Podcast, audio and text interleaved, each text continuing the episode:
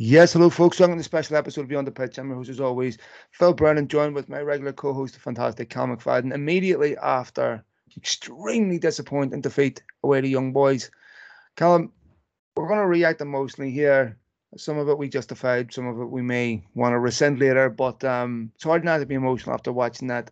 Uh, we'll, of course, talk about some of the other things that have happened in the last week, result, of course, weekend against Newcastle. But uh, first of all, before we get into anything else, what's your overall thoughts on this result tonight? I'm just really disappointed, Phil. Um, individual errors that you shouldn't be seeing from two players who I think are better than the performances they showed tonight. Um, obviously, Wan Bissaka right back is known for being a defender who is stronger defensively than he is going forward it's a poor touch that leads him into a, a, poor tackle. He's, he's normally renowned for, for being able to go to ground effectively, but it just frustrates me because he's diving in in an area of the pitch that he doesn't need to dive in like that. It was a shocker of a challenge. It's a definite red card. There's, there's yeah. no dispute about that for me. But I'm just frustrated the way he dived in in such a, in such an incident, and then. Mm-hmm with Lingard at the end, as we'll talk about, the, the decision making to pass a ball straight down the middle yeah. like that is just mad. It reminds me of one from years ago with Rio Ferdinand against Portsmouth when Van der Sar was in goal, where he plays a blind pass and it ends up in the back of the net in that occasion. Obviously, the, the young boys player puts it in in Lingard's case, but it's just very naive and something that you mm-hmm. wouldn't expect from a footballer who is coming off the back of a really good international break with England and getting a goal at the weekend. Do you think his confidence would be sky high? Yeah. But unfortunately, I just worry that that could really make his confidence deteriorate. And unfortunately for us tonight, it's put us on the end of a sickening result, which you just hope and pray doesn't lead to a similar situation like the Başakşehir result caused us. Because that game tonight, United just should not be losing that game to young boys, even with ten men, as I'm sure we'll come to. Yeah, look, um, with the Başakşehir game, you know, I, I, I understand the parallels in terms of the final result, but I don't think there's a lot of parallels in terms of the way United lost the game. I think, uh, you know, I was talking to Ole last week, and uh, you knew I'd name drop that in the podcast. Would it take me two and a half minutes? uh, but uh, no, no, it's yeah, but but we were talking about the Champions League, and we were talking about Leipzig, and then we were talking about the PSG game, uh, and we were talking about look, you can lose those games, right? They're they're disappointing to lose, but you can lose those games. But the Başakşehir game really was the unforgivable one. And he said to me that that was his lowest moment as a Manchester United manager. Um, and there was a lot of choice words said about that. Really, for the manner in which the goalie gave away tonight was different. There was a massive shift once that red card happens. If I'm Solskjaer, I am bollocking Aaron Wan-Bissaka. Now that one decision contributed to a number of different decisions. He contributed to Van de Beek getting hooked, which I thought was unfair. But if I'm going to criticize Ole, and look, I do this as a layman, as a fan, I, I look at it and I go, you know, when Wan Bissaka is getting sent off, to me, it was entirely predictable what substitutions he would make. I said to myself, it'll either be Sancho or Van de Beek for two reasons. One, I think out of who was out there, Sancho was having the poorest game. And two, I think between San so so you've got Sancho and after Sancho, who's the guy he trusts the least in that team? Van de Beek, right? So to me, they were relatively predictable changes that he was going to make. Um, you can make also make an argument that Solskjaer was really trying the last second half to get away from get away from a, that game of the draw. Was his Cardice forgive me for using that word. You know, I'm a big Solskjaer fan, so you know, I'm sure I'll get pelters from the big from the Solskjaer in people that I'm nice Solskjaer out because I'm a flip flopper. No, I'm just, you know, when, when I'm passing an evaluation on someone, it's not always going to be positive. It's not always going to be negative. That's what objective evaluation does. You know, so you have to criticize him where criticism is due, in my opinion. Maybe he pays a price for sitting back yes, I know it's 10 men. I know it's the first game. I know you think to yourself, look, just get a point here, go home. Point's not a terrible result away from home. But Besiktas, our, our young boys mate, is not PSG. When you get when you get Fred sent off against PSG, you know, okay. You know, I can understand you losing that game. When you get a player sent off, you know, and how many times have we seen this Champions League? We to get a player sent off, it completely changes the game. You get a player sent off against one of the top teams, okay, but this is Young Boys is not a top team. You know, it still should be able to manage a game going down to ten men right, against young boys away from home. They absolutely should. And uh, uh, the team that comes to mind when there's a red card like that tonight, I don't know why I instinctively think of them, but I just think of a team like Bayern Munich. And I just imagine if they had a red card against young boys in a similar situation, it's the sort of game you would anticipate Bayern Munich going on to win 2 0 and adding mm-hmm. another goal to their tally. Whereas, as you say, with United tonight, I think the red card has potentially spooked Ole. I'm not saying that he's someone who will instinctively act off of emotion in every single game because there's far more to his uh, coaching acumen than that, as we've seen in some of the bigger games in, during his tenure. But I think potentially tonight, even with Ronaldo on the pitch um, and, and, and others, I think he's thought there's a red card. This could be very costly if we lose this game. I'll get out with at least a point and I'll take that. And he might argue, um, obviously I've not heard him speak post match, he might argue that that plan essentially would have came off if it wasn't for an extraordinary individual error at the very end. And you may say that's a, a fair summary. You, you, might be frustrated and say, well, it's still no excuse. And, and, and I can understand both. It's the sort of game that, as I say, it frustrates you as a fan. And I think even if you're even if you're a neutral, you're probably watching that error at the end thinking, how on earth can you get to this stage of the game and make such a, a glaring error that if it happened on a Sunday morning, you wouldn't be shouting and bawling at a kid because obviously you shouldn't do that at, at, any time really. But you you would at least after the game explain why you do not play a ball blindly back to your goalkeeper straight through the middle of your mm-hmm. own box. But unfortunately, that's what's happened. And I think you're right. Aaron Wan-Bissaka should be at the brunt of the criticism from the manager internally because that was just inexcusable. And Wan-Bissaka is a player that I think needs greater competition. We've spoken about this on the show mm-hmm. numerous times. There was talk of Trippier coming in. I don't think I think although Dalot has improved and clearly they believe he can be a part of the squad this year, hence why they've kept him.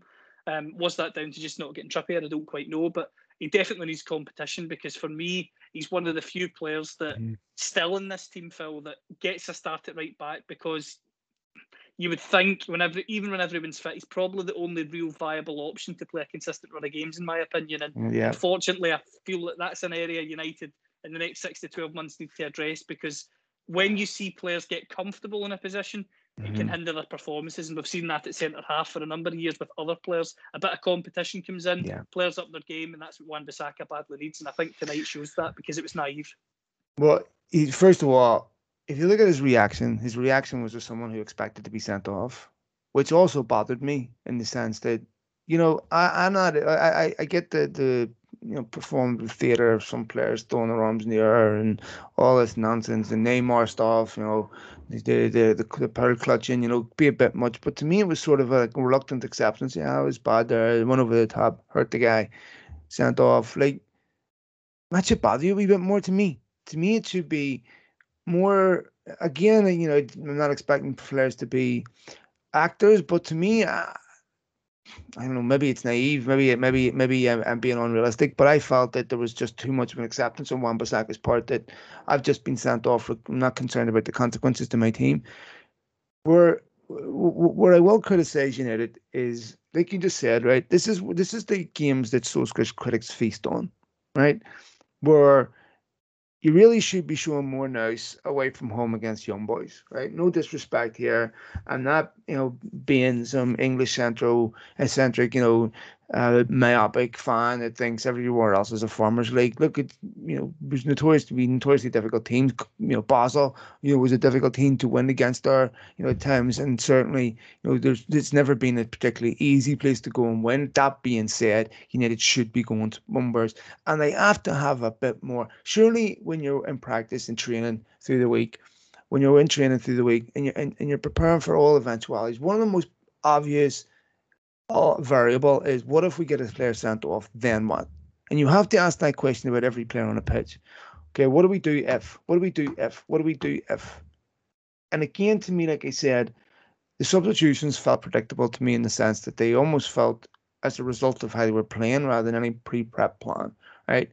I don't have a problem actually with the substitutions, but I just feel that they were. I don't. I don't know if they were a result of what United had planned, just in case that happened. Wan Bissaka, to be fair, Callum, is impeccably well behaved. You know, he's not a guy. He's not a kid with um, you know, a, a, a notoriously dis, uh, uh, indisciplined, you know, performances. You know, he doesn't get sent off. You can rely on him. This was uncharacteristic for him. Most disappointing. But I just feel, look, you've just bought Ronaldo, Varane, um, Sancho, on top of everyone else. Surely you have to have enough about you to deal with going down to ten men against young boys. You absolutely have to. And I, I mentioned Bayern Munich earlier as a team that you would just imagine going on to score another goal. And United, for me, were, were too conservative in the sense that Ronaldo obviously went through and goes down, but there, there weren't enough chances created o- over the piece for me in, in the game. And, and that frustrates me with the attacking talent that's that, that's at Ole's disposal. Um, and obviously that's down to individual performances as well as the manager. And, and and we have spoken about this, Phil, on numerous occasions that this is the sort of game that people, as you say, will say, "Oh, the manager's lost that game." The manager. There has to be responsibility taken from the players in the park as well.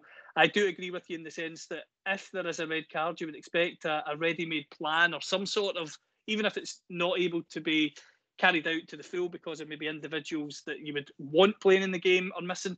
There had there had to be a greater understanding of what to do. It seemed at times as if the players were sort of expected to work out on their own what they were going to do with 10 men. And I think that's something that hopefully if it's if that is the case, it will be an eye opener for Ole and the staff because we've seen numerous teams over the years be able to adapt to 10 men and, and play and as you say, if it's against a, a PSG, if it's against a, a, Bayern Munich or Real Madrid, then you can understand sitting deep and, mm-hmm. and, thinking, get out of here with a point and we will be absolutely delighted. But young boys as a team, and again, I'm not saying this from a, a Premier League centric perspective, you would expect, if you think of the other English clubs or the other major European clubs, as I've said in this competition, they would be expecting to test the goalkeeper three, four, five times before the end of the game, even with 10 mm. men. United simply didn't do that. So for all of Lingard's mistake at the very end costing United, I just feel that not enough chances were created, which deeply frustrates me given the attacking quality on the pitch. In terms of Van de Beek, I thought he was playing quite well. I understand why he was substituted. I do. I just feel for him in the sense that you just feel that he's one of those players at the moment that is completely unlucky when it comes to catching a break. You thought tonight could have been that break. United go 1 0 up. He's playing quite well. You think they might go on and add a second or third, and he'll really get into his stride. And unfortunately, given the circumstances, he has to come off. So I hope it doesn't dent his confidence too much. I think it's more due to circumstance than performance tonight for Van de Beek coming off, in my opinion. And uh, I hope that he can get another opportunity soon because I thought he, he played he played well. There'll be bigger tests to come, you would think, but mm-hmm. it's just one of those situations where he can't catch a break at the moment. Hopefully, it doesn't yeah. his confidence too much. And same goes with Lingard. It's all about man management now. All he's shown over the PC is a good man manager, and I think that's going to be tested uh, with these two players in particular for the next couple of weeks because their, their heads will be down after that, particularly potentially yeah. even Sancho as well.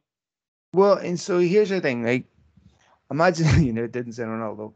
So um, so you, you, you, there's a couple of ways of looking at it. You to have you can argue United have played well once this season against Leeds. And had they have drawn tonight, they would still be unbeaten this season. They're still, you know, still haven't found their form. They still haven't found their rhythm. That will come. I don't think the international break particularly helped United. Um, I think they preferred not to have that. But, or you can be concerned about the fact that here we are, you know, still haven't played well. Um, and, uh, you know, when when's that form going to come? United are not going to keep getting away with not playing well. They're not going to keep getting away with conceding goals and coming back and trying to win it. You saw it tonight, you know, conceding that goal late. And when you look at someone like Van de Beek, you know, so much about football is confidence, Callum, right? so for people who've never played the game, just let me say a couple of things. So to get to play for a club like Manchester United or professional football at all, you have to realize how good you have to be. These people are exceptional talents and you don't get there by accident. You don't fake being a good player, all right?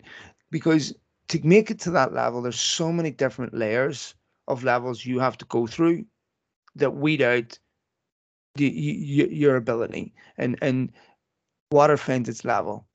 You don't get to a club like Manchester United unless you have unbelievable ability. But what you can't test is mentality. How do you deal with the expectation How do you deal with the intense scrutiny? How do you deal with living your life perfect as a monk? You know, you Manchester United players will make headlines for walking a dog, right?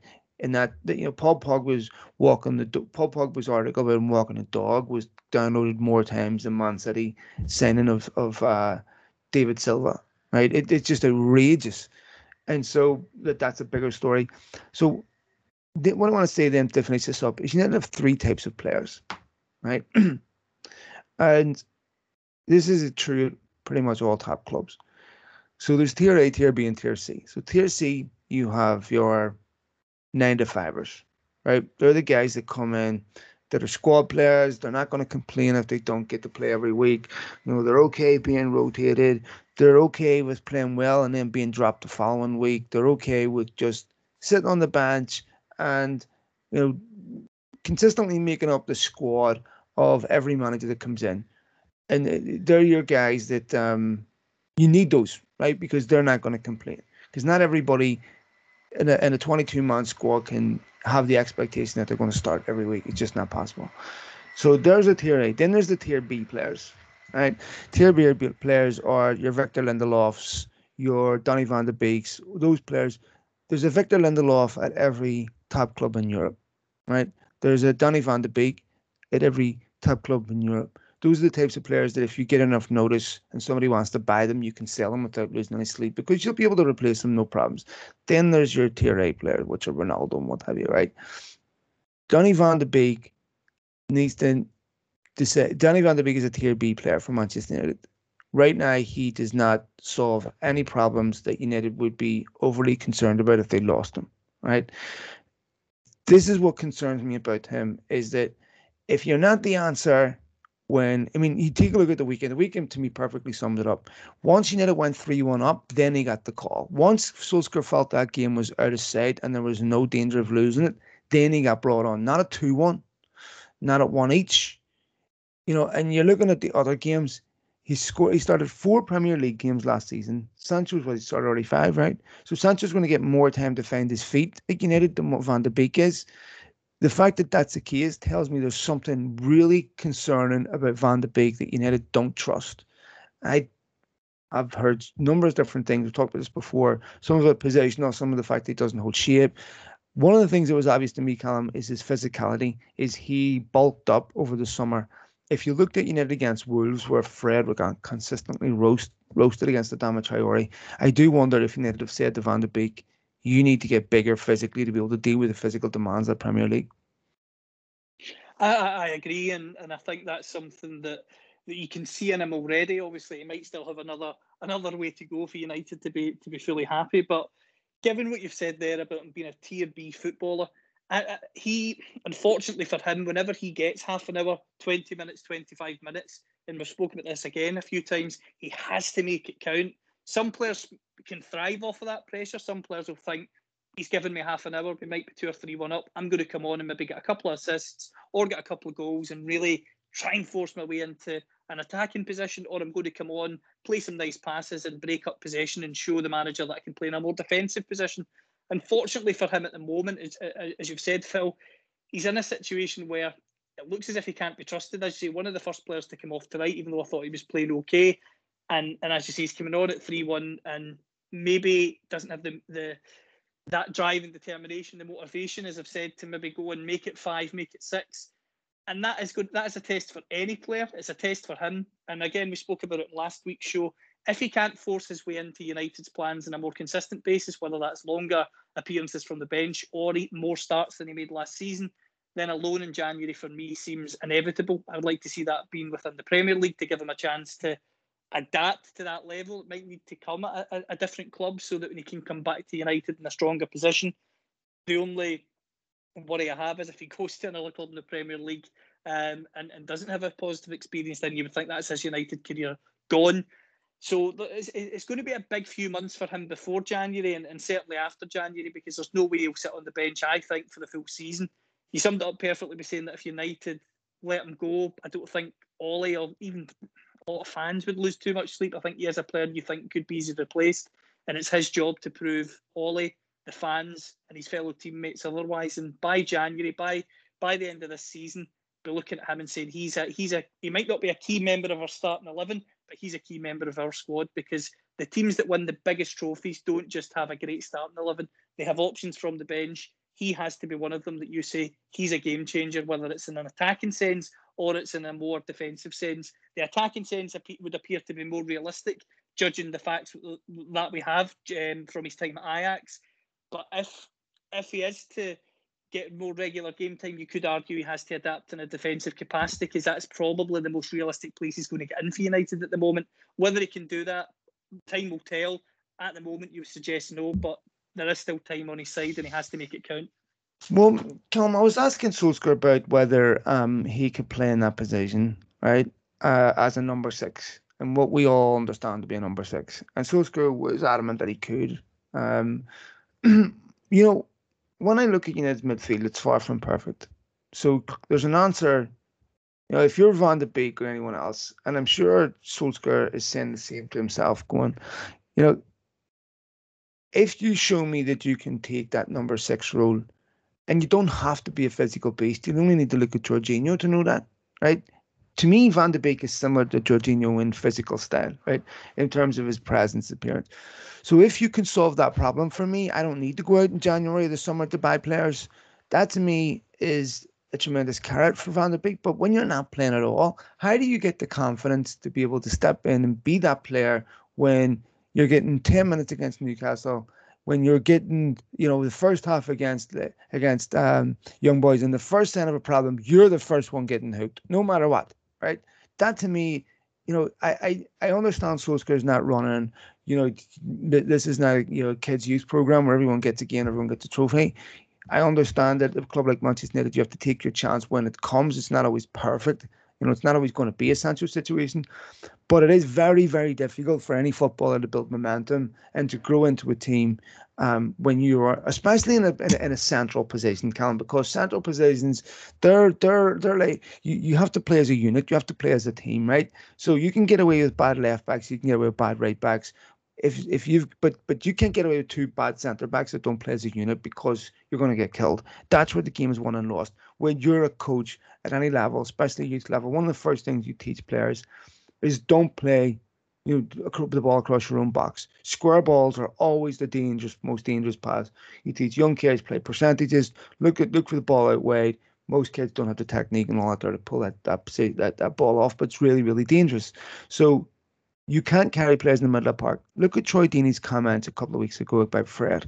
Solskjaer will have saw those about knowing that Fred, if you play the ball into his feet and he's got his back to you, he always needs a second touch. That's obvious to anyone watching him. Of course, that means teams are picking up on that as well. There's a real technical problem in them, and that is a key position. So to me, I think um, if Van de Beek cannot get himself in ahead of Fred, because you know, let's be honest, Fred was so bad that when he got half decent, we were raving about him. But the truth is, is Fred's best good enough to win, to, to good enough to be part of a, a championship winning team? To me, I still think even Fred's best, United are short. I would agree with that. I also think the way I try and look at a player like Fred as well is trying to compare or think where would he fit in with other teams in the league or other teams around Europe. If Manchester United put Fred on the market tomorrow, I'm not saying there wouldn't be any takers. I think there would obviously be be be a few, but would those takers be the truly elite clubs? Would those would the clubs that are going to win the biggest trophies in football be looking going, wow, Fred's available for Manchester United, we need to go and get him? I, I just don't think they would, and, and I think that's that's something that is a concern considering how key that holding midfield position is. It's not the sort of position that you can carry a, a passenger or someone, as you've said, who likes to take too many touches and is found out by the opposition. It's the same at centre back. It's even the same at centre forward. Those are positions where you need a player to be able to play at times in a real concise manner, especially in that holding midfield role they, they need to be able to start attacks and they need to be able to break up play. It's all right being able to, to break up play, but if your main deficiency is on the ball, how often are you going to win the ball back and then give it away again and defeat the purpose? And that's something that United simply have to address.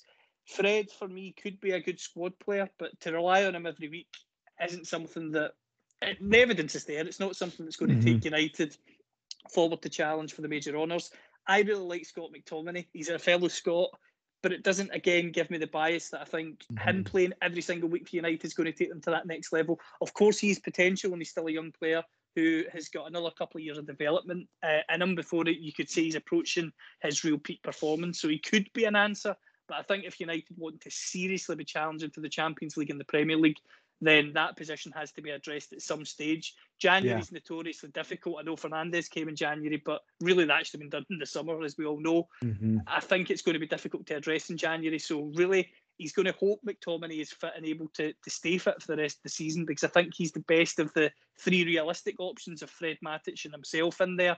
As you've said, Van de Beek can he adapt? That's a question mark that's going to rumble on, and I don't think there's going to be an immediate answer. So it's a situation where United are hoping to, I don't want to say get by because I think McTominay and Fred, as I say, are, are, are decent enough players. I just don't think they're the player that the player in that position that's going to take United to, to, to another level, and that's something that is a concern, particularly if both of them are injured. Because again, I really like Matic. I think he's the great career in the game, but it, I think it is fair to say that his best days are behind him, physically and just as a footballer all round. And and and I think it's again like Juan Mata. It's good to have players like that, good senior pros in the squad to set examples to the young players in the training ground. But again, if you were going into an away game at the Allianz Arena against Bayern, or you were you were going to Anfield in the Champions League knockout tie, or a, a league decider type game, would you want Matic starting in that game? The answer would be no. Well, and and see again, Matic looked slow to me at the weekend against Newcastle. Right, he was getting turned very very easily. Um, definitely a player on his way out. And when you get to that stage of your career where you're 32, 33, see starting once a month, like Juan Mata is, it's impossible, mate. It's absolutely impossible. Uh, and you will decline fast. Um, and again, you know, see if you're a young player at Manchester United, right? Here, and this is where it gets difficult, right? If you're a young player. So when you are coming through at United, the club's going to ask one question when related to you. Um, do you have the potential to be a key Manchester United player, right? Not a Manchester United squad player, not a Manchester United, you know, fringe player. Do you have the potential to be a key player for Manchester United? Because if, eh, if the answer to that is no, you're you're in much more danger of being released than someone like a Phil Jones, right? Because like I just gave you the three tiers of United players, tier A, B, and C so, so, so the tier C players they survive because they've been there under multiple managers, because they don't rock a boat, because the to me they're the Brandon Williams type players. They're the, you know, the the the Dalot type players that will happily, you know, play a, a, a fringe role.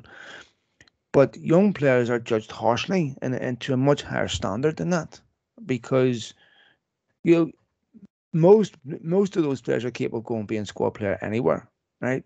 So in some sense, some players aren't making it United because the standard is is even higher for young players coming through.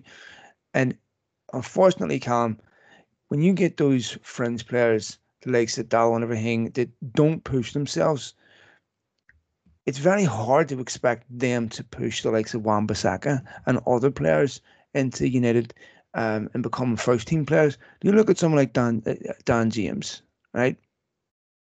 United sell Dan James because Dan James is a tier B player, like I said. Right, a guy that United would sell was there any fear of any consequence of well, what are we going to lose if we lose him that much? He's easy to replace, right? Um, and I commend Dan James for going for leaving, right? But one of the problems for United, and you could criticize so heavily for not selling players, is they've so when United want to sell you, it's because you failed as a player, right? It's because you didn't either live up to your potential as a young signing, right? Or use a young player you haven't reached the levels that they had hoped and they want to sell you. It's very hard to get big money for those players, right? It's very hard to go to another club and say, here, give us 40, 50 million, right? Now, there's also the other side of this that we see with Jesse Lingard, who gambled, who didn't want to go back to West Ham. All of Jesse Lingard's work last season is already forgotten, right? And we, how many times have we said this? That if he stayed at United and had a couple of bad games, everything that happened before will be forgotten, right? Because scrutiny and criticism United is so great, so big. Now Jesse Lingard is the player that's reminded that he's a squad failure at Manchester United, right? So this is what I'm saying, mate. Just to to to, to I've labored this point horrendously, but the point that I'm making is um for for United to be criticised over selling players, it's hard to sell players that nobody wants. Um, the young players that are coming through are held to a higher standard, and some of the problems is those players that exist in that tier C, they survive way too long, right? And I finally see Solskjaer doing something about that, where those players are paying a price. There's no longer just passengers, and I see you know Solskjaer getting those players out, but more has to be done. You because if you occupy a shirt in that 22, you have to be answering one or two questions. You have to be either you're good enough or you have the potential to be good enough. So you're putting pressure on the players in that team. And I just think there's too many Matiches, there's too many Matas, there's too many Lingards that, that, that exist, but aren't really putting any pressure on the players that are in the first 11. Absolutely, because there's nothing worse as a fan. And I imagine if we feel it as fans, then it's only natural that players feel it as well. They, they won't ever say it publicly, but instance, of course. For instance, tonight, and it's an unfair comparison, and I'm not comparing the two players like for light, but when Ronaldo's coming off and he's replaced by Jesse Lingard, for me, if you're a player for young boys, even though Ronaldo is 36 and he will be tiring, and can he play three or four games in a week, those debates will rage on and on and on, I'm sure, throughout the season. When he goes off and Jesse Lingard comes on, the young boys players will be going, whew, that's Ronaldo off. Um, Lingard might, as I say, at that stage of the game, it's fresher, maybe have more pace than Ronaldo at that stage, but they'll be relieved he's off. And some of and the players that are on the park will be thinking, well, he's going off now. Lingard's coming on. Are we are we seriously going to have that same goal threat? Are we seriously going right. to go through and goal and test the, the goalkeeper? And and as I say, fans feel that, players feel that as well, and that's something that United need to get out of. Now, of course, there's no like for like replacement for Cristiano Ronaldo. I'm not saying that for any means, but United, over the course of the last few years, as we've talked about in different games, when you bring on a Mata, again, he's a great career, but when you're bringing on a player where the level drops or the style has to change mm-hmm. because they're completely different to, to the younger players that are available, it's something that can affect the team as a whole in a negative manner. And when that atmosphere creeps in, there's nothing worse. And as I say, I imagine it's the same for the players in the park because if you've got a player uh, like Mason Greenwood and he comes off for Mata, you can't play those balls in behind because Mata's not going to do that. He's going to come to feet quite a lot, and it just comp- it actually makes it gives mm-hmm. you a, another problem on the park rather than the solution. And for me, substitutions should be solutions. They shouldn't be yeah. um, there for necessity because if the if, if someone's only becoming on because you've got three available subs and they're not of the sufficient standard, as I say, it creates a problem rather than the solution. And you need more solutions um, than problems to, to win the big trophies and to, to win games like tonight that even with 10 men you should win. You know, another thing that sort of flown under the radar tonight was the exclusion once again of Anthony Martial, who only got a couple of minutes towards the end. Here's a young guy, in my opinion, that's facing big questions about his career. And I like what Solskjaer is doing because if anyone should feel affronted or offended, no, not offended or affronted, but certainly concerned about Ronaldo, it should be him. Because in my opinion, I think Solskjaer saw after that Southampton game that he has a problem. And that he's had a preseason, he's had a rest, he's playing for France, but it's just not happening for him at United. And it's very difficult with Martial because you look at his highlights reels and it's hard not to be seduced by him because you see this YouTube player that has so much ability, so much variety, and it's easy to watch a five minute video of Martial and go, "What would you need to be thinking selling a guy like this?" Right? But the Manchester United that Anthony Martial came to, and the Anthony Martial that or the Manchester United that we are, are today are very different football clubs uh, with different standards, different options. You need only look at some of those old team sheets and to, to shudder and go, "My God!" Now Anthony Martial he's in a position where the football club are saying to him, the best Anthony Martial has a place here, right? See, to, to, to use my sorry tier, labor tier system, when Martial's on his best, Martial's a, a tier A player, right? Because those are the players that win you football games. Those are the players that uh, greatly reduce the probability you're, you're you're going to lose or draw games. Those are the players that when you are they're playing terrible, show up 90th minute and score two goals out of nowhere. Those are the players you can't replace. Those are the players. Anthony Martial was in that bracket for a while, but and has the ability to be in that bracket. But Anthony Martial does not look like a footballer that wants to be in that bracket. And maybe I'm wrong, but imagine we're in a situation where we don't have a Ronaldo right now. United easily could have dropped points at the weekend, and certainly there wouldn't be the optimism that there is now. And and um, I don't know what would United's admin have done for the last two weeks as well. Absolutely, the the Everly the Everly tweets have been For have been coming God's out. sake, man! Even they made me sick of Ronaldo. I'm like, come on, lads. There has to be more to it than this. Come on. Uh, the thing with Martial, and it's it's you think of sink or swim, and I think with Martial, he either swims in the sense that Ronaldo's here, Cavani's here, and he's a younger player who should be approaching his peak years. He should be thinking to himself, if I'm not going to displace Ronaldo, because that's a tough task for any striker in the world, I want to force my way into the plan so that I can play with him, I can forge up a partnership, and I can be remembered when I leave this club as being a player who's contributed positively to get the club Mhm. back to where it belongs. However, the, the problem I have, and, and, and I agree with you, when I watch Martial, and he's always a guy who's very cold in terms of body language, even when he's playing at his best, in my opinion. So maybe it's harder to read him, but I, you just can't help but look at him when he's on the park and think he just looks like the sort of player that is happy to succumb to whatever performance he produces on the day. He, he, he never looks like a player who's got that innate drive to to grab himself from the from the scruff of the neck and and, and and up his game and go to a different gear, even if it's a different gear of trying rather than doing. It seems to be, and we've spoken about this again numerous times, the first 15, 20 minutes of the game defines him. And the problem I have with him is I just feel that the longer he is on the bench, and he has to be on the bench given his performances and, and the options that are there, I just think he, I suspect, and this again, this is only my opinion, I suspect he's got the sort of personality that would succumb to the situation he's in at United rather than proactively do something about it. I hope I'm wrong. I hope he proves me wrong. I would love nothing more for him to prove me wrong because I don't have a personal agenda against Martial. As you say, the highlight reel's there for all to see, but there needs to be consistency because at the end of the day, if there's no consistency, you just become a player that people talk about as as once having potential. And I always think potential is the most dangerous word in football. It can buy you a lot of time, and sometimes you maybe don't deserve it. It can heap a lot of pressure on you as well. And it's important that he delivers because if he doesn't deliver this season, he, as, as we've talked about before, he has to move on. But I, and the issue is, if he doesn't perform, he's not going to be that tier B player that other teams are going, wow, he's on the market, 50 Mhm. million, 40 million. He's the sort of player you can imagine having to go on a, on a loan with an option to buy or an obligation to buy that's below his asking price. And that's the last thing United need for a player who undoubtedly has talent and could and should contribute to the team.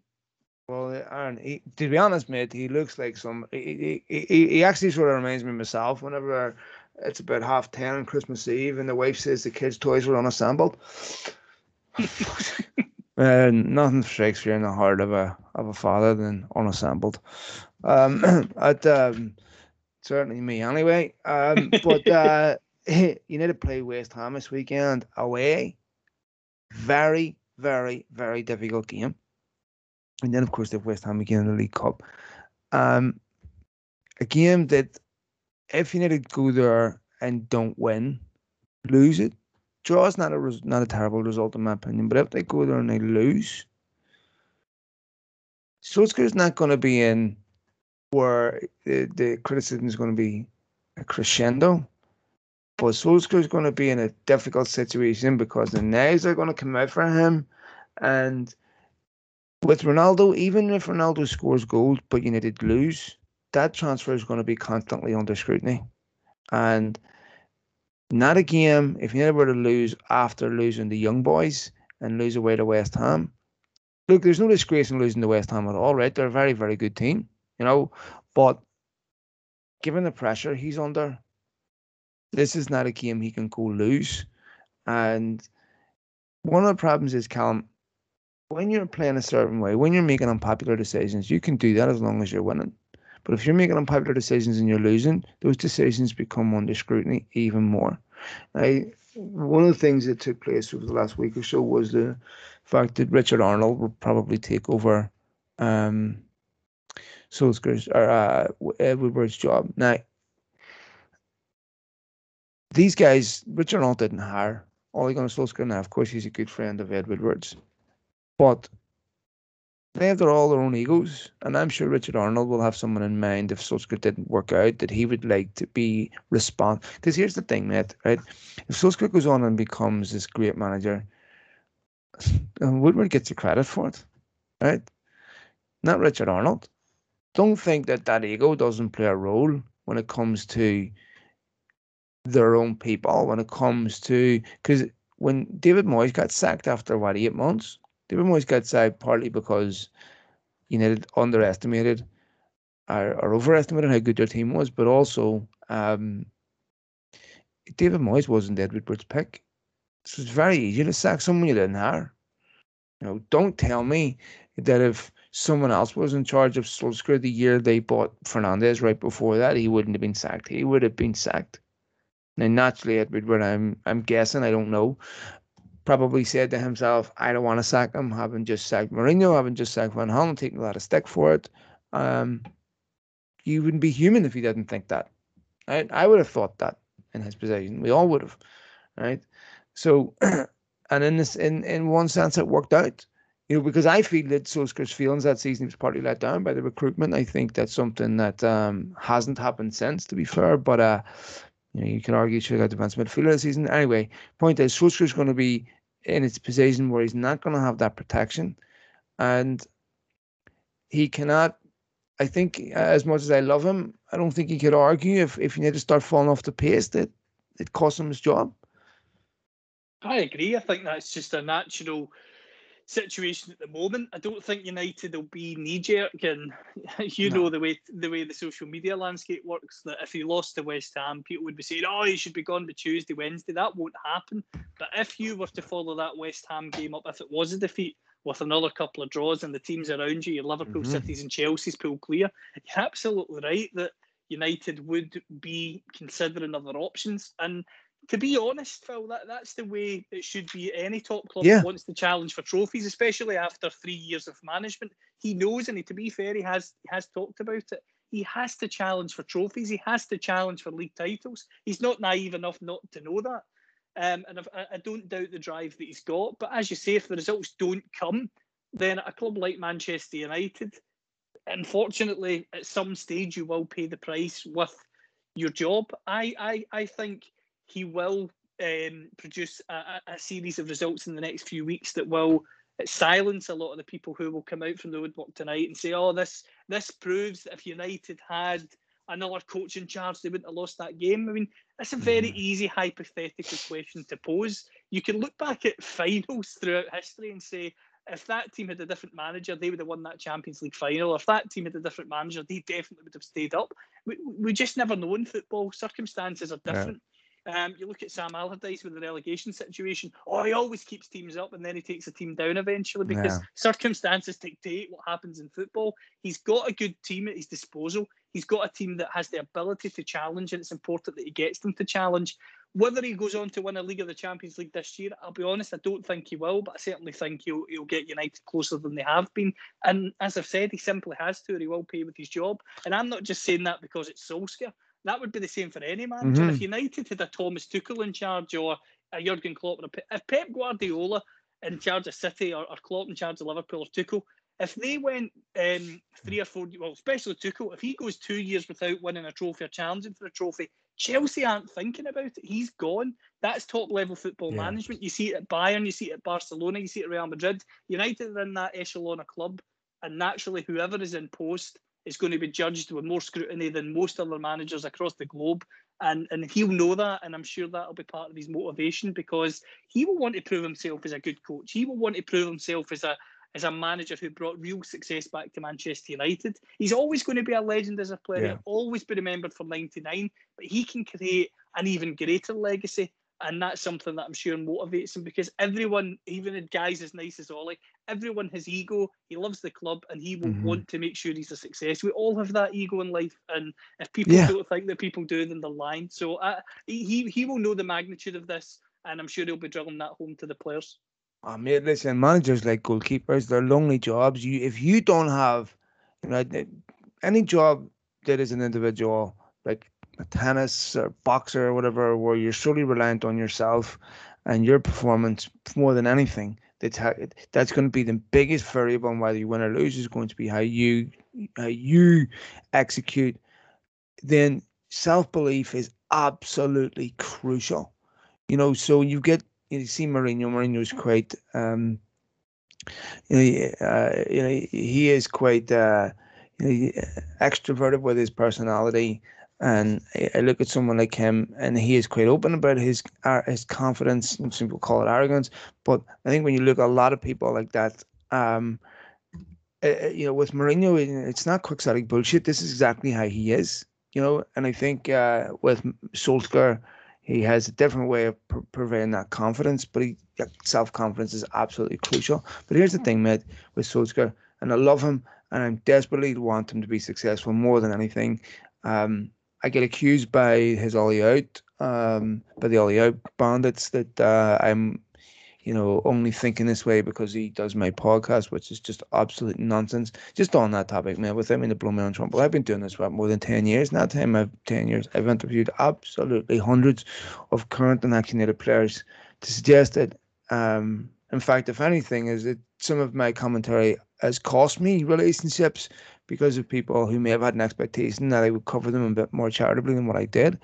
Um, I can never separate how I feel about Manchester United and how I feel about somebody personally. Uh, I won't go after them personally because I think that goes too far. Like, I mean, whenever Woodward's house was attacked, I felt that was way too far. I thought that, you know what, criticize a man's views, criticize a lot of things, but going after his house going after his young family, and that's where it goes too far. Or when idiots go after Paul Merson and his addiction problems, his mental health problems, and use that as they stick to beat him with and think that's okay, totally unacceptable. Uh, for me anyway, you make it up your own mind. But um, with um, with Solskjaer, if United were sitting off the pace in October, November, mate, right?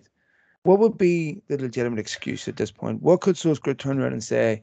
Well, this was a reasonable expectation this could we were you know this was a very reasonable um, situation we found ourselves in. Was entirely predictable. There is no excuse. There is nothing Solskjaer can turn around and say, which is why we're off the pace. Because look, we know City's got better. Right. Um, you know, Jack Grealish, let's say they can, you can argue, you know, Agüero wasn't fit that much. So I would say City are better. Let's say Liverpool are better. Let's say Chelsea are better. Chelsea weren't the reason why United drew, lost tonight.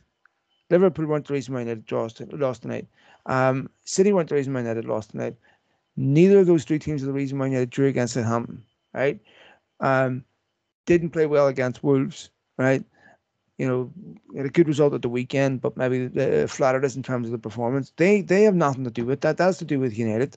So, first and foremost, forget about everyone else there's would be no excuse for United to be in this situation where they're off the pace by mid October. Absolutely no, and and as, and as I say, at any top club, that is the minimum expectation to be in amongst the mix. When you look at the transfer window this summer, Phil, any club in world football that signs Varane, Ronaldo, and Sancho in one window, um, given a couple of years of stability and, and, and with a manager, is expected to challenge, and that is going to be no different for Ole. He, as I say, he absolutely knows that, and there are no excuses. And and to be fair to him, he's not the sort of guy who I think would make excuses like Mourinho does towards the end of his tenure at a club. I think he's an honest enough guy to know that that if things aren't going well, that he has to address them. I also want to just say something if it was to go wrong, Phil, because th- this happens all the time and it deeply frustrates me. It happened at Celtic here in Scotland last season. Neil Lennon has a disastrous season and fans start shouting and bawling that they should resign and have their own personal pride. That just doesn't happen in football, whether someone's a legend of a football club or whether they're not. If there's a decision to be made on any manager or coach's future or even a player's future, the club makes that decision, and that's just the way it is. So if the results were to go badly, I don't want to hear any of that nonsense that oh he should have personal pride and go for for, for his own legacy, etc he will do everything he can for the time that he's given by Manchester United until the very end. If there's a decision like that to be made, whether that's this year, next year, three years, four years, because it comes to every manager, then at the end of the day, that'll be made by the club. So I've got no doubts he'll give his absolute all. He always has. His man management has been praised. I talked earlier on about Wan-Bissaka and Lingard and Sancho probably needing to be positive beneficiaries of that management for this week and the next couple of weeks. So it'll be interesting to see how United get on. That result, I hope, irks people like Ronaldo, Fernandes, all the players in that dressing room to go out and really put on a show against West Ham. It's going to be hard. West Ham finished um, in the European places last season. They've got their confidence up under David Moyes. They've added well some good signings from the Czech Republic in particular.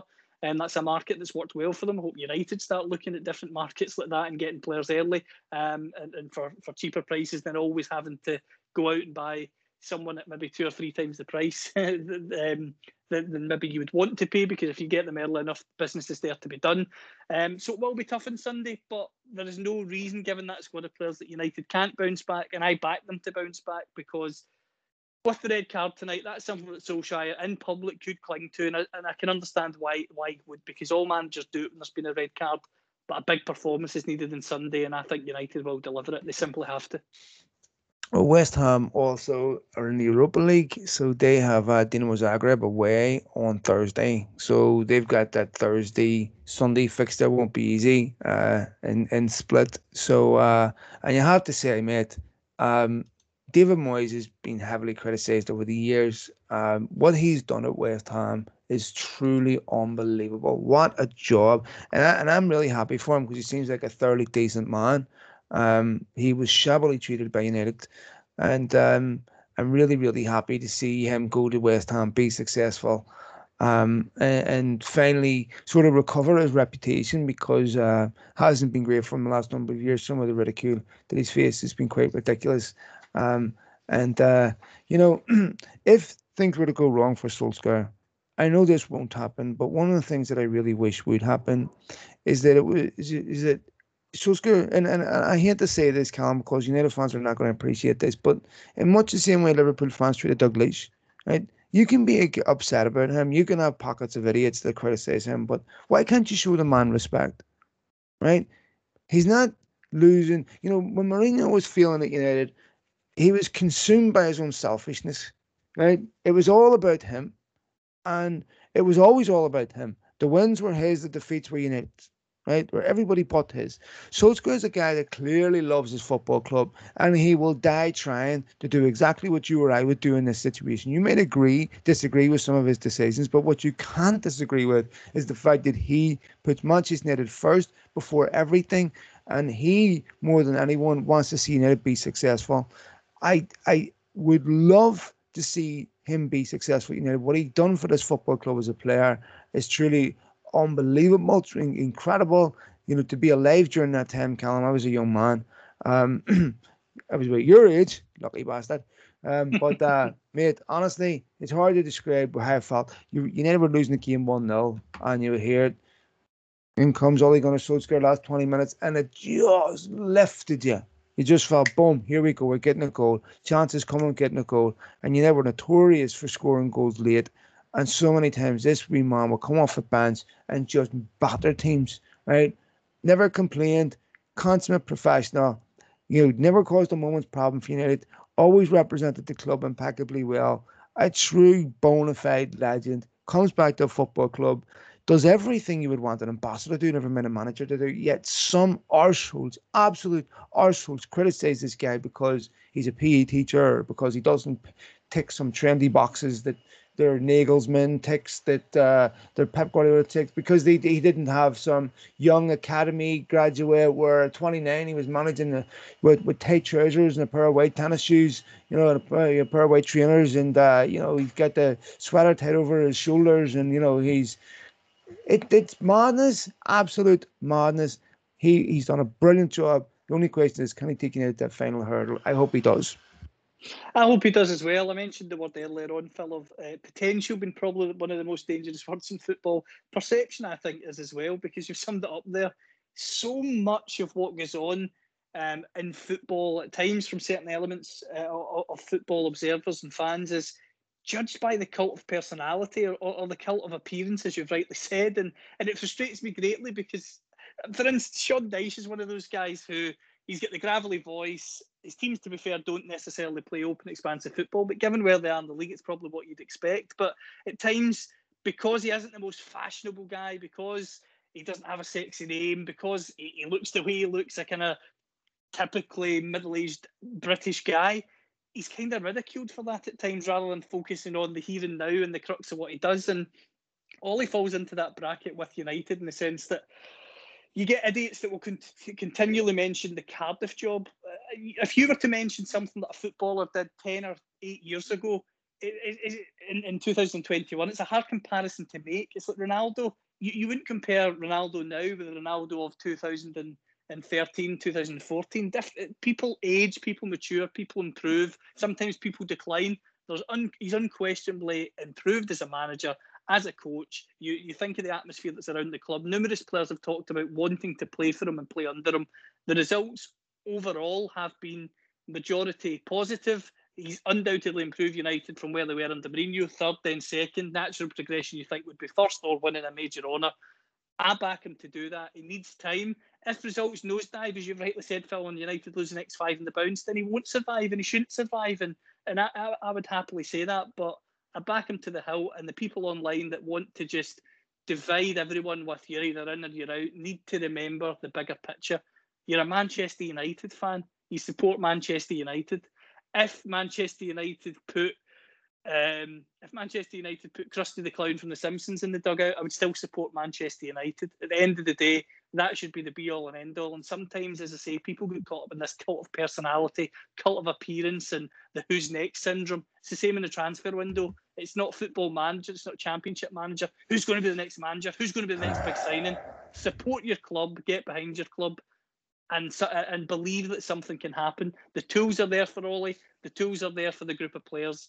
Let's believe and let's hope they can achieve because, as I say, the talent is there and if you have if you're patient in the back the team, it's only going to help drive them forward rather than try and create divisive narratives. Me- the media um, and certain journalists, newspapers, etc., will create that divisiveness with any club over time when results go down. That's where the fans are needed for the support.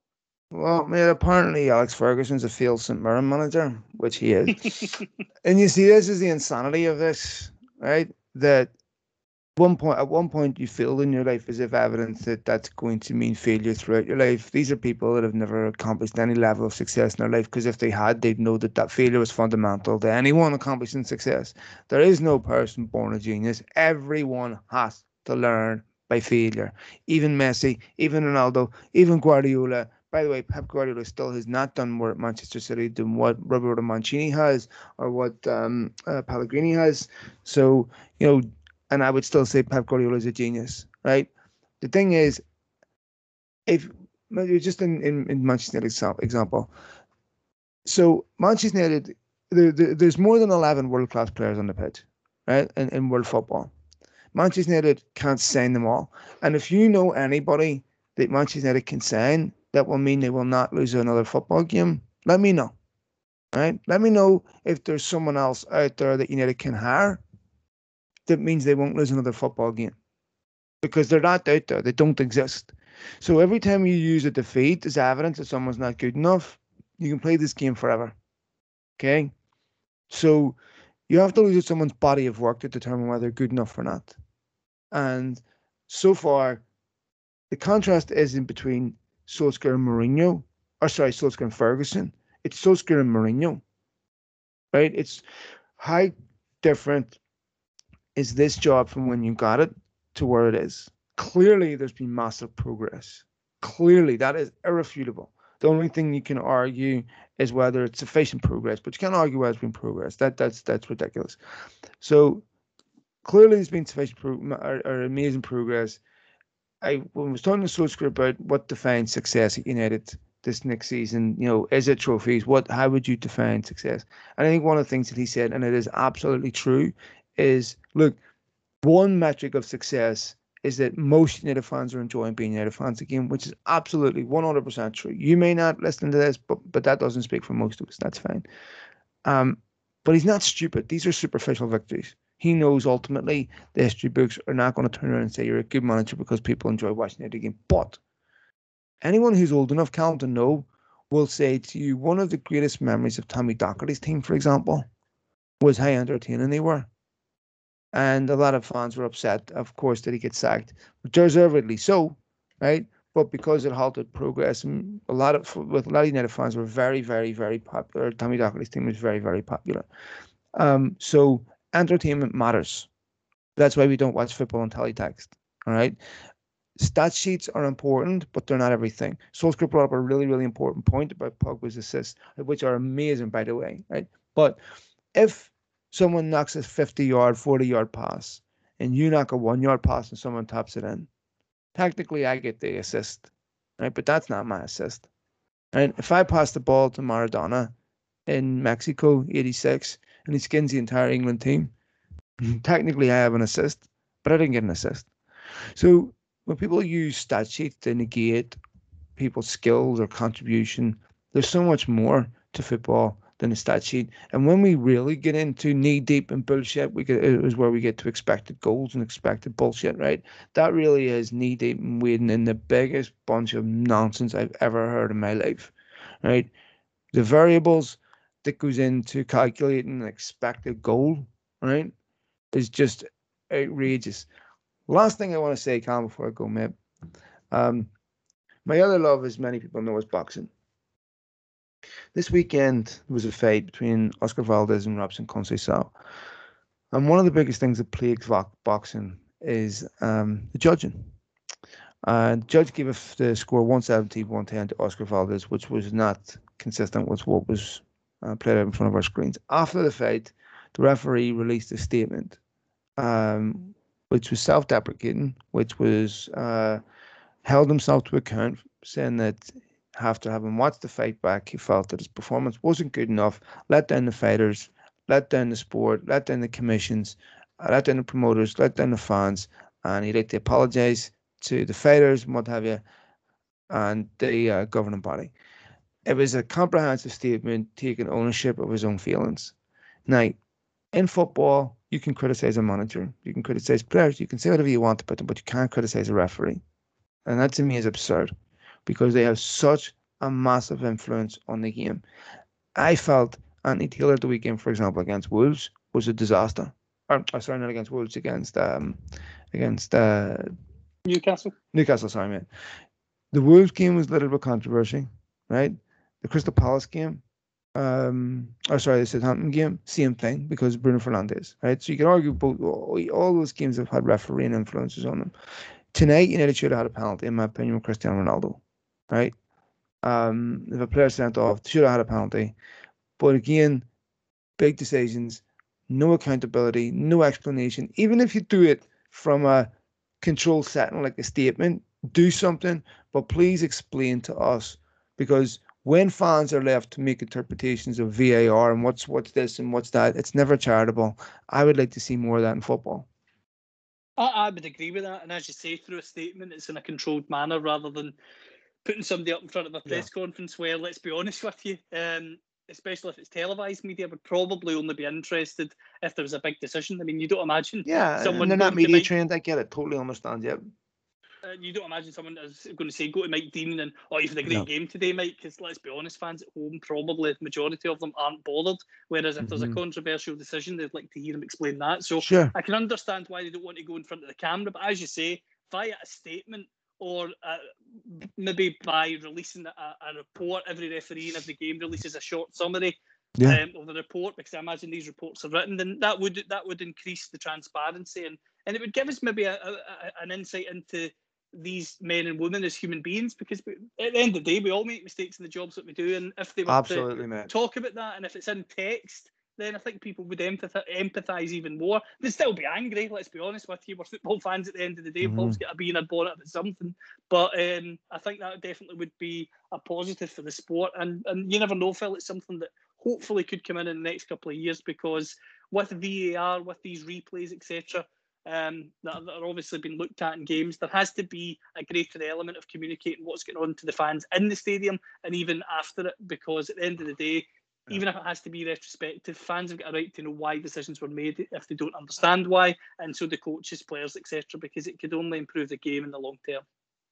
Yeah, mate. Listen, there's, we're going to finish up in a second, but uh, the key point that you said there is transparency. Um, one of the reasons why we talk about this, mate.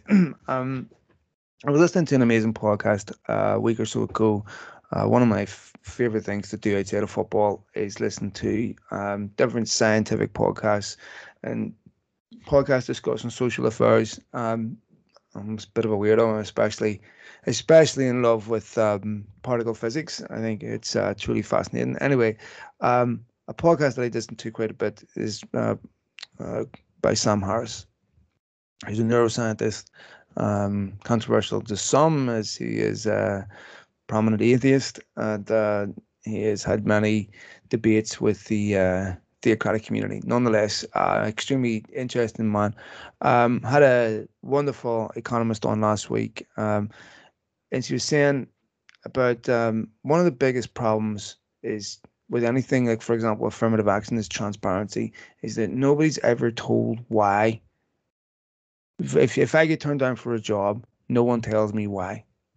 Right? It's far more important for players to know why they did something wrong, to know why, and to and for fans to know why, rather than I'm not talking to you. This is my decision, and no one ever learns. We can't progress because no one knows what to address, right? So when we've got things with ambiguity where players are they're I don't know they're at risk in terms of uh, injury or what lots of different rules and how they're applied in the game have different impacts on how they affect players and what have you. Why can't we find out whenever there's controversial decisions being made why? What was the thought process behind them? Why were they made? Right? Why did they not see the Bruno Fernandes as a free kick? Why did they not see the Moutinho one as a free kick? Right? That's really important for consistency, right? So that those rules are properly applied in the future. And it's really important for any process that we want to improve. And because it also, Callum, consistency is important to improvement. It also holds people to account so that we don't get the same decision. Because I'm doing a again terrible point laboring this, but if you know you have to explain something, Callum, you think about it, right? A lot more before you commit it. So if a referee is going, I'm going to give this as a free kick, even though an identical situation last week I didn't give, but I'm going to have to explain it. Um, I think that is something that will will play on their mind. Just to bring up this last to, to finish this last point about the boxing referee, he said he was influenced heavily by the crowd. Okay, so again, it illustrates their humanity. And one of the things that was interesting is when he owned these mistakes, the general attitude of everyone in the sport in the boxing community was totally accept that. That's fine. We're all humans. We make mistakes. But the arrogance of referees to feel that they don't have to explain anything, to think that transparency wouldn't improve the process, which it clearly would, and transparency wouldn't bring about consistency, which it clearly would, to me is a bit ridiculous. I agree. And as I say, I think it's something that, that definitely could come into place. As I say, these reports from an observer or the referee himself are written after the game. They might need to redact certain elements if there's maybe a technical thing they want the referee to improve on. Um, but at the end of the day, I, I don't see why uh, a statement can't be put out there, um, and it can be accessed for all games on the referee PGMOL or UEFA website, where you know what it's like, Phil. Fans can go on and look at it, news sources can go on and, and, and use it and quote it, and, and I, I, think it could solve a lot of issues. So, as I say, I, I, would be absolutely for that, and more transparency in any sport, the better. Um, because at the end of the day, you want to, as a fan or an observer or a journalist um, of, of, of a sport or any real organisation, the more transparency and understanding you can have as a human being, the better. Mate, uh, just one last thing I want to say before I go. Before I go, um, do you have anything else you want to want to add, mate? Anything else before we leave? No, as I said, as I said last week and every week, thank you to everyone for obviously listening to the show. And um, thank you to yourself. I always love working with you. And unfortunately, the result tonight wasn't what we wanted, but it's yeah. important to stay positive, back the team, and bring on Sunday. Yeah, uh, I, I want to echo those sentiments, folks. Uh, I say this uh, every week, and my God, do I mean it? Every single one of you, I am so grateful for. Every follower, every like, every retweet, every subscriber, every comment, good, bad, or indifferent. Anyone's free to disagree with anything I say, as long as it's done respectfully, which the vast majority of you do, are absolutely wonderful. Um, I don't take a single follower for granted. Honestly, I, I'm genuinely blown away. I think of 55,000 followers, which to me is just insanity that 55,000 people would consider me worthy to follow. I am grateful for every single one of you. Um, just a couple of uh, things I want to clean up here, folks. Um, I want to say an enormous thank you. This is very emotional for me to get through. I want to say an enormous thank you to each and every one of you for your lovely comments to me this weekend. Um, which of course was the birthday of my uh, deceased fiance wife to be Stephanie. Um, I think it's obvious from those who read my social media post that this is something that is still uh, heavily impacts me as a human being, um, and um, not everyone's comfortable with it. Some people don't like it. Some people don't like public grievance. Some people think it's done for attention. Some people think um, it's done for all the wrong reasons. And I understand that. You know, maybe it's a bit voyeuristic in some sense, but I look at it and I think to myself, why do I do it? I ask myself the same questions. Is it for attention? And I suppose maybe some of it would be for attention a bit, yes. Um, not in the sense that uh, I'm desperate to have people's empathy, but because, and don't get me wrong, I am extremely grateful for your empathy, but because part of me doesn't want her to be forgotten. Part of me doesn't want her to drift away, for her to be gone into people's consciousness in some weird way. For me, having the acknowledgement of others, having people see her face who never knew her, uh, keeps her real to me. Keeps her memory a very real one alive for me. It's someone that I absolutely idolized, I adored. It's someone who, when I discovered this incident, absolutely decimated me, destroyed me from inside out. It it um, turned me into a drug addict. It morally bankrupted me. I, I, I can't even begin to describe the excruciating pain that I experienced experienced. Not as often today, thank God. But this is something that I didn't have the emotional educational basis to really deal with it effectively. Didn't have the support network around me to do it.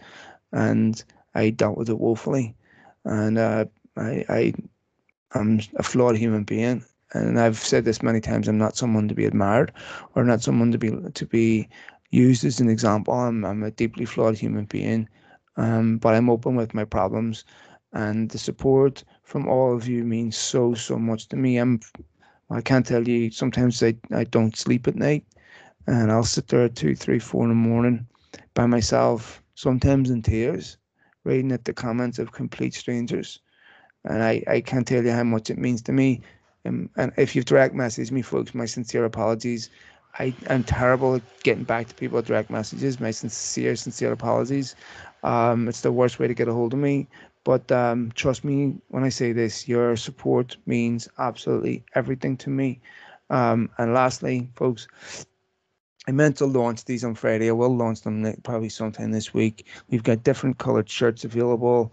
Um, 100% of the proceeds go towards mental health. Uh, I don't get a penny. I post all this. They're available in different colors um, so that um, hopefully we find a color scheme that's uh, it's suitable to you. And if you can find a few quid, folks, it's always appreciated. It means the world to us. It goes towards vital resources, vital services. So thank you all so much. Um, I you all mean the world to me. Callum, thank you for everything, mate. You're first class. And uh, to all of you out there, I hope you're well. I hope life is treating you well. I hope you and your family are well. I hope wherever you are here in this, that life is treating you good and that you are getting up every day with a smile on your face. If you're not, change your life, folks, because it's not worth it. It is not worth it don't postpone being happy for anything or anyone and don't let anyone turn out your light.